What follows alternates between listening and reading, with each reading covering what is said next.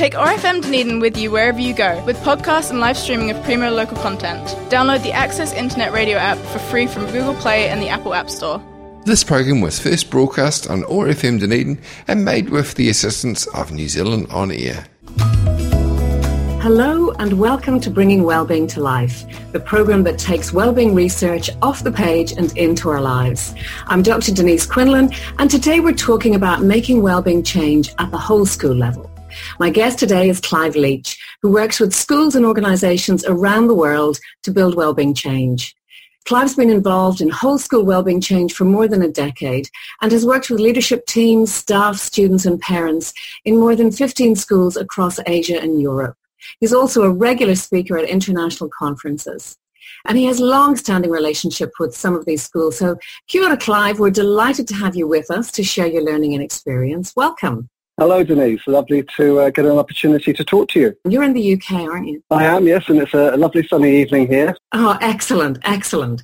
Clive, we know you work with a wide cross-section of the school community and that you really are committed to building whole school wellbeing. Tell us a bit about your approach. I think that the starting point um, when we're talking about well-being generally is that we need buy-in from the people who are leading the schools. So I think it's often about trying to engage um, initially with the with the school leadership teams um, and just helping them as professionals to understand what well-being is. And I'm saying this from um, the context of my work as an organizational coach because um, in my work I get to work with executives and leaders from many, many, many different professions.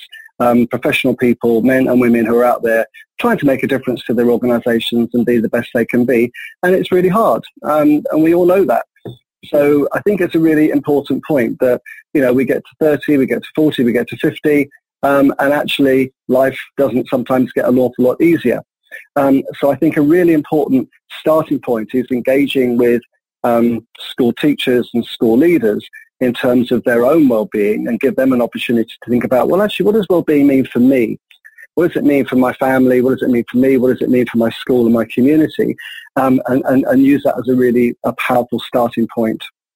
Lovely, lovely. And this is what we, we, we hear all the time, isn't it? That it, well-being is not a spectator sport. We have to actually get get onto the field ourselves in order to get buy-in and think about think about how we go from there. So once you've built buy-in, what's the next step? Okay, so once I've sort of got a, an element of buy-in, and I say it's, whether we build it completely or not all in one go is, is, is debatable. But when we get I think we get school leaders and to get an understanding. My next step would be to try and engage with as, as large a number of people within the school community as possible. Um, so we call it gaining a, a common understanding of, of well-being.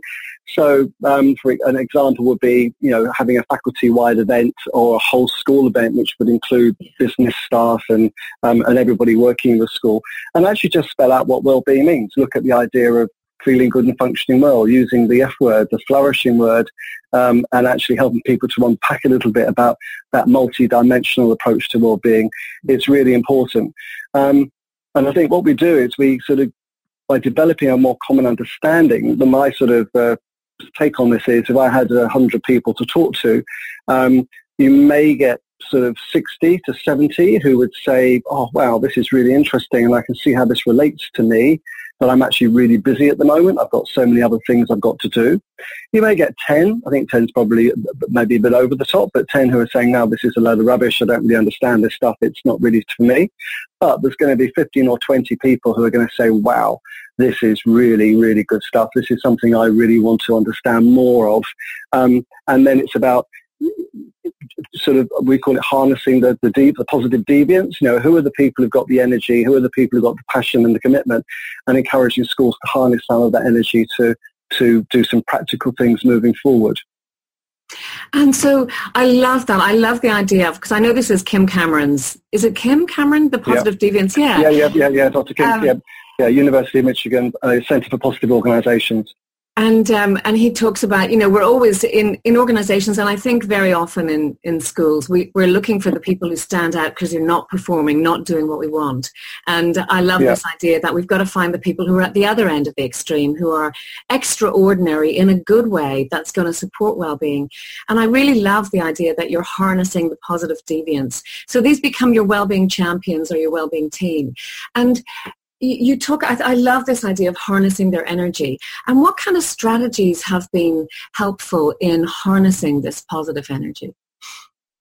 Okay so making it real for people. So so it's it's about if we look at some of the, the, the key themes around helping people to understand what it means to flourish helping people to understand sort of what well-being actually is um, looking at the fact there's an evidence base through positive psychology, which is all why we're here. You know, we, we know that the science of what makes life worth living and helping people to understand that there are, you know, there is research, there's ongoing recent current research which is demonstrating that we can help to build well-being. Um, helping people to understand some of the benefits, particularly around resilience and mental toughness. I think I find that really powerful because, you know, I see resilience as a maybe a more a reactive construct. You know, overcoming life's challenges. Life is always going to be difficult. We know that in many, many ways. Um, but mental toughness is that construct around saying, hey, I'm not waiting for challenge. I'm going to go there anyway. I'm going to step out and I'm going to take risks. I'm going to stretch myself. And understanding that, you know, by focusing on our well-being, we, we get greater resilience and mental toughness. Um, and bringing PERMA in. So, you know, people or your, your audience will be familiar with PERMA a yeah, foundation for building actually, flourishing. Yeah, and some of our, yep. our listeners will have um, will have, will be familiar with the idea of PERMA. Others will use um, Te Whare Whā, a New Zealand model, uh, in yep. been developed here. Others will be familiar with Five Ways to Wellbeing. So there's lots exactly. of are yeah using lots of different models. Um, yeah, exactly, and my, my point with that was going to be that giving people an understanding of you know, whether it's the five ways to well-being or PERMA, but then giving them some practical um, activities, interventions they can try for themselves in order to see what works for me. So we look at the idea of character strengths, we look at the idea of uh, developing more positive emotions, obviously developing high quality connections, all of these different tools and, and tips and, and, and tricks, um, and then see who, who where the buy-in is, and, and then giving people an opportunity to say, hey, I'm doing this already. And I think this is a key thing, is giving schools an opportunity to understand that a lot of what they are trying to do and a lot of what they are doing is already having a powerful impact on well-being. Yep, um, and, and we can provide a bit of an evidence base to support some of that work. But what are some of the gaps and what can we do more of and, and what can we get people excited about? Um, and then, then giving people an opportunity to go off and actually start to do some tangible interventions within their community. Um, that, that's an important part of it. And Clive, I love I love that you say um, you know what people are already doing because I think I think for, for me that's been an important part of buy-in that we we acknowledge the good work that's already happening in schools. We're not yeah. trying to, to say we're the, the great new thing. We're people who provide strategies and interventions, some of which they've been doing for a long time. Yeah, no, absolutely. I mean, I, I, I always say to them, I'm, I'm not here to teach you to suck eggs. You know, that, that yeah. what I'm here to do is to give you an opportunity to say, well, actually, these are things we are currently doing already. There's an evidence base that supports them. If we can do more of them, um, and maybe there are some things that we're, we're not yet doing or things that we could do more strategically. And I think that comes on to my, my next point, I guess, is around, you know, we look at we're harnessing some of the energy that's, that's within school communities from wherever that might come. So it could come from parents, it could come from staff, it could come from students, or, you know, within the leadership team of schools as, as well, obviously. Um, get something happening, you know. Um, I know that there's talk often about, you know, it must be done strategically. And of course, in parallel with getting on and doing something, I think obviously the other part of the approach is to help schools to think about what does this mean for our community strategically? Where are we now? Where do we want to be? How are we going to get there? But if you wait for the strategy, you're not going to get any work done. And so I really do think it's important sometimes that we schools need to be brave enough to allow people to run with something, to give something a go. Um, and we can learn, you know, and we, and we learn from that. We learn about what, what works in that context and, and sometimes what, what hasn't worked. And we have to uh, review it and, and do it again differently. I love this, that the, the idea that yes, you may have, this is kind of a many-headed beast and you, while you may have somebody at the top thinking about strategy, if you have people that are bursting with energy to go and do something and really believe it needs to happen, let them do it. Yeah. yeah. I think so. I really think you've got to go go with that. Yeah. In some of the schools you've worked with, what have been some of the, the things people have had lots of energy and have been bursting to do? What kind of things? Oh gosh, well, um, certainly work around the five ways to well-being, which you mentioned. Um, one of the schools I've worked with in Taipei, um, very we, we did some up with the leadership team initially. Um, then I went back and we did some up with the whole faculty. Um, and very quickly, the five ways to well-being just seemed for them to be the right fit for their community. And they um, then took that on board as a theme, which they now embedded across all of their school activity, pastoral support um, within the academic curriculum. Um, they do whole theme days throughout the year based on the five ways to well-being. Um, uh, and within that, they have a particular focus on character development. So the, the values and action character strengths in that particular school have taken on a life of their own, really. They've done some amazing work. Um, every student has their character strengths on display. Every teacher has their character strengths on display. Uh, badges, they have signs up in rooms. They, they do major, uh, big, big event every year for World Character Day and they bring the whole school together um, to look at, look at their, their collective strengths. Um, so that would be a, a, really nice example of where they've, they've, taken that particular theme and said, how do we bring that to life within our particular, with our particular school? Um, others have used uh, more coaching style approaches where they've decided it's the, the quality of the relationships and the conversations between students and teachers, between peers, between sort of teachers and teachers, between leaders and teachers um, that, that are key and therefore they focused on how they build more high quality connections in their school through coaching. Um, so that's been another particular uh, approach that some schools have taken. And I'm just going to um, add in there for listeners who don't know, High Quality Connections, that's the work of Jane Dutton, again from Michigan and Pozorg School. Yeah. Um, and I, I love this idea that it is that that organizations change because of the the high quality you know we build psychological capital we build social capital when we have high quality connections. And and i think that fits really well in an education context where we know that um, the relationships are, the, you know are so important for engagement and, and predict engagement and learning that's a lovely thing for a school to take on to say this is really what we're going to build how long have they been doing that and what have you seen as a result? Developing a, a coaching culture in a school is something which is, is extremely difficult to do um, in terms of getting a consistent approach. But certainly schools I work with that have, have adopted more coaching style conversations have seen you know, marked improvements in terms of relationships uh, within the, within the schools um, between the different different groups, um, high levels of trust. Um, certainly, students being far more willing to engage with their teachers and pastoral support around challenges. So not waiting till things get to a crisis point, having opportunities. And it's just interesting when we hear the idea that actually when some of the schools have introduced the idea of, um, of coaching conversations between uh, the, the, teachers and the students, that students are, are more uh, quick to report when they are feeling anxious or feeling stressed or feeling undermined in some way, which sets alarm bells off initially, but then people are recognizing that what we're doing here is we're hearing about things sooner. Therefore, yeah. we can yeah. hopefully prevent things going into a position where it's going to become more difficult to manage later on. So it's more about the early intervention um, impact. And so what if what was in that school where they they decided they wanted to focus on a, a coaching culture what were how did tell us a little bit more about that how they started off um, you know and what what way they introduced it? Okay so in that particular school we started off with the leadership team um, being coached. So uh, having an opportunity to experience coaching for themselves. Um, and that coaching focused on their uh, strengths use and their well-being were the two key themes that um, sort of underpinned that coaching intervention.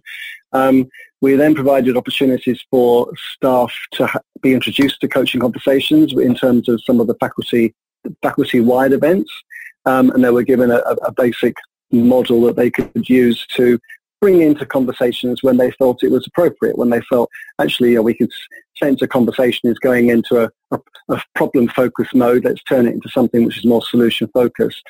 Um, and then we ended up uh, identifying a number of key staff who um, attended a two-day uh, program on coaching skills. Um, not, you know, not to become qualified, fully trained coaches, but having a, a more intense approach. In terms of thinking about planning, how, you know, the strategy and planning. I love this idea from you that at the top level there can be strategy and planning and that there's also room for emergent um, emergent activity based on interest and enthusiasm. So, but yeah. tell, tell me about how you talk to schools around developing their strategy and planning. Okay, so so I think well the sort of the, the, the process part, if you like, would be okay. Start with the common understanding and, and try and get yeah. that buy-in get the harness the energy and give people an opportunity to get out there and experience it and to, to, actually, to actually do things um, and, and, and share some of that good practice. And then in parallel with that, what I would, what I would be doing or what I have been doing is working with school leaders, with people like heads of faculty, heads of year, you know, those, the, the, the well-being leads in the school. Yeah. Um, around actually saying, well, what, what does this all mean for you in, in terms of your organization? What, what, what, what, what what works, what doesn't. And I think this is an interesting point about language. You know, we talk about positive psychology and we talk about positive education. And some, some organizations and schools don't really want to do positive psychology. They don't want to do positive education. Yeah. So it's what does it mean for them? So, and I've got three examples um, from the more strategic approach that I thought I'd share with you. Um, one is I've touched on already, where a school said, right, we, we love the five ways to well-being. Um, and when I say we, I mean this is a, a collective school, we, yeah. particularly as a school. Um, and we would like to base our well-being strategy on on the five ways to well-being. So how we connect, how we're active, how we take notice, how we keep learning, how we give. And I found all sorts of exciting ways to weave these themes through their school day and their, through their school year. Another school have adopted an approach which is beautiful. It's just called engage, relate, and shine and they've chosen three themes. So one is around how we um, engage in terms of our, our strengths use and our activity and how we participate. Uh, relate is obviously about how we relate to each other and our relationships. And to shine is about how we shine from the inside out, how we look after our ourselves, our, our physical well-being and our mental well-being so we can be the best that we can be. Yeah. Um, so, and that's they, and then another school have adopted um, people, process, and place as their three things. So the people is about how do we work on our relationships in school. Process is about how do we make sure the processes we follow don't undermine our well-being. So many people will say, well, on the one hand, you want me to, you know, go out there and get my character strengths. On the other hand, then you tell me I've got no time to do anything with them. I mean, so the, it's getting the process right. And the place relates to the environment. How are we actually creating an environment within our school but allows people to be well and to interact in ways that we would want. So, you know, so, and, and, and there would be examples of high level, you know, high level strategy, um, and, and, and particular themes. And what they would then obviously do is look at, you know, what are we doing already? What can we, what can we do to add value to, to these themes? Um, and, and again, and the challenge is, you know, are we able to show any difference? Can we actually show it? Can, can we measure? Which is always the hard one. And um, I love, you know, sometimes when people think strategy, they think 50-page document bound. I love yeah. that what you're describing are the the things that the in, in, in New Zealand, we'd often say the the, the purpose. Um, it's really what are we about, and it's connected. You know, they're they're it's it's short and sharp, and everyone knows what it means, so you can actually implement it. Yeah, yeah. And, and, and, a, and a key thing with, with, with these also is how far the students buy into it. Students, this is about, you know, again, we're not doing well-being to the students. It's not something positive education isn't something we just do to them. It's how we engage the students in these as well. So, in the schools that you're in, that you've just described that are that are following these three strategies or themes, um, have has it been we've got really clear on our theme and then we're more willing to follow an emergent process. Yeah so so it's about yeah so so what the, what the, what these schools have been doing is engaging their students in the conversation about what does this mm-hmm. look like? I mean how do we so yeah so strategically the school will be saying right well we want the five ways to well-being as a theme. We want engage relate and shine how now do we start to encourage students to take some leadership in terms of what does this mean for you? Yeah. Um, you know, the faculty, I mean, there'll be well-being champions who have some responsibility for supporting the, the faculty, there's obviously teachers supporting students, and then what does what does the student community make of these themes as well? Mm-hmm. And then, of course, parents is another big one. Is how how we engage parents in this process. Um, um, um, what have you seen has been most successful in engaging parents and involving them? Um, so, well, one example would be in, in, in BIS Puxi, which is the British International School yeah. in Puxi in Shanghai. Um, now, that was a lovely example there where um, one of the parents who happened to be the, the PA of the head teacher, but she came along to one of the parent workshops, which was an introductory workshop for parents on well-being and flourishing young people and talking about, you know, trying to get this common understanding. And as a positive deviant, you know, she went back to the head teacher and said, I want to do something for this community. What can I, what can I do over and beyond her, her role? And um, this lovely lady called Sue Smith led a a project for parents looking at uh, character strengths, mindfulness and coaching for the parent community at the school. Um, this is probably back in 2014, um, 15. Um, and Sue's moved on since. I mean, you know, I'll probably talk about it a bit more later, but the, the, the international school community can be quite transient. Um, yeah. But, but that work is, the, the support with the parents is still going on. You know, the, the, the, the work is, is, is still happening. Um, so it's about making it real for parents. And some of the feedback from the parents who were involved in the initial pilot programs was very powerful in terms of how participating in the program had actually supported very much their own well-being, but actually help them to then think about their families and their, and their children um, and we're better, better able to help other parents because parents um, are, are a very important resource for each other as well. Oh, hugely. And I love, um, you know, I, I, think it, for schools have different challenges around engaging with parents. There are some who want to be there all the time and there are others that don't want to come near the place. So depending yeah, on the yeah. kind of school you are, you have different challenges. Um, mm. But we know that the vast majority of parents really want the best for their kids and want to do to be able to do something to help. So I love the idea of equipping them with with mindfulness, character strengths, and coaching. Especially, yeah. I, I, think um, I'm thinking of the work of people like John Gottman and how to raise an emotionally intelligent child and, and the whole idea that we want to earn our children's trust, not their fear. Um, yeah. I think a coaching model sits beautifully there. And that peer support, you know, one of one of the biggest challenges I think with you know parents is their own well-being, and they're often yes. facing very similar challenges to young people, and actually giving them the space to have some support as well is important. If you could only do one thing for the rest of your life to support well-being, what would it be? I think it would be helping people to be more grateful, practicing gratitude, taking a step back and reflecting on what they have rather than what they haven't got, I think is really important. I'm very privileged in the work that I do. And it was interesting. I was talking to somebody just yesterday saying that I spent 20 years of my career working with communities who one would call disadvantaged in many ways socio-economically deprived, people coming from all over the world into the London melting pot. And so I worked for 20 years in that capacity. And today I work with many, many people who are at the other extreme in terms of what they have and the opportunities they have in the world. And I think, you know, understanding that ability to get perspective and to take, have a sense of gratitude is really important and a message that I continually try to share with people.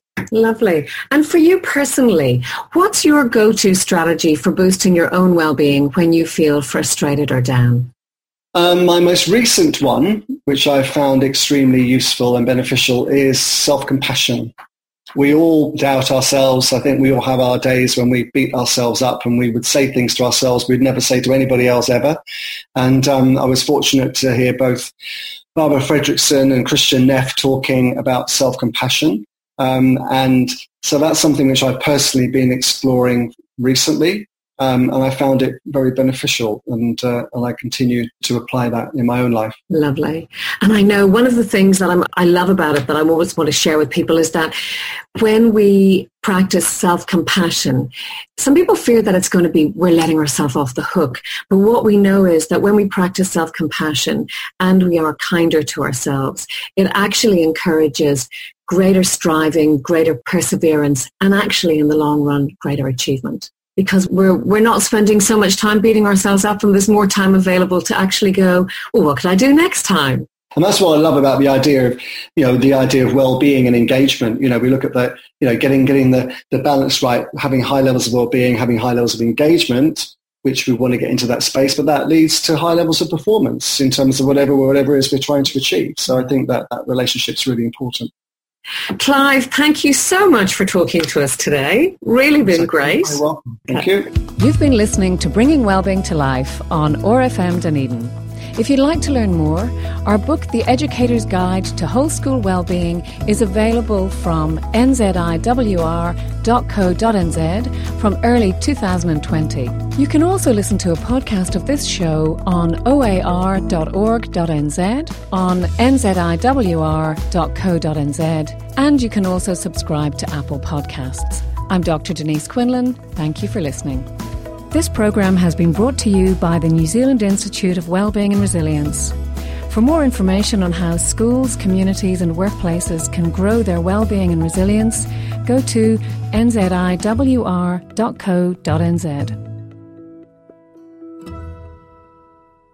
Take OAR FM Dunedin with you wherever you go with podcasts and live streaming of premier local content. Download the Access Internet Radio app for free from Google Play and the Apple App Store. This program was first broadcast on OAR FM Dunedin and made with the assistance of New Zealand On Air.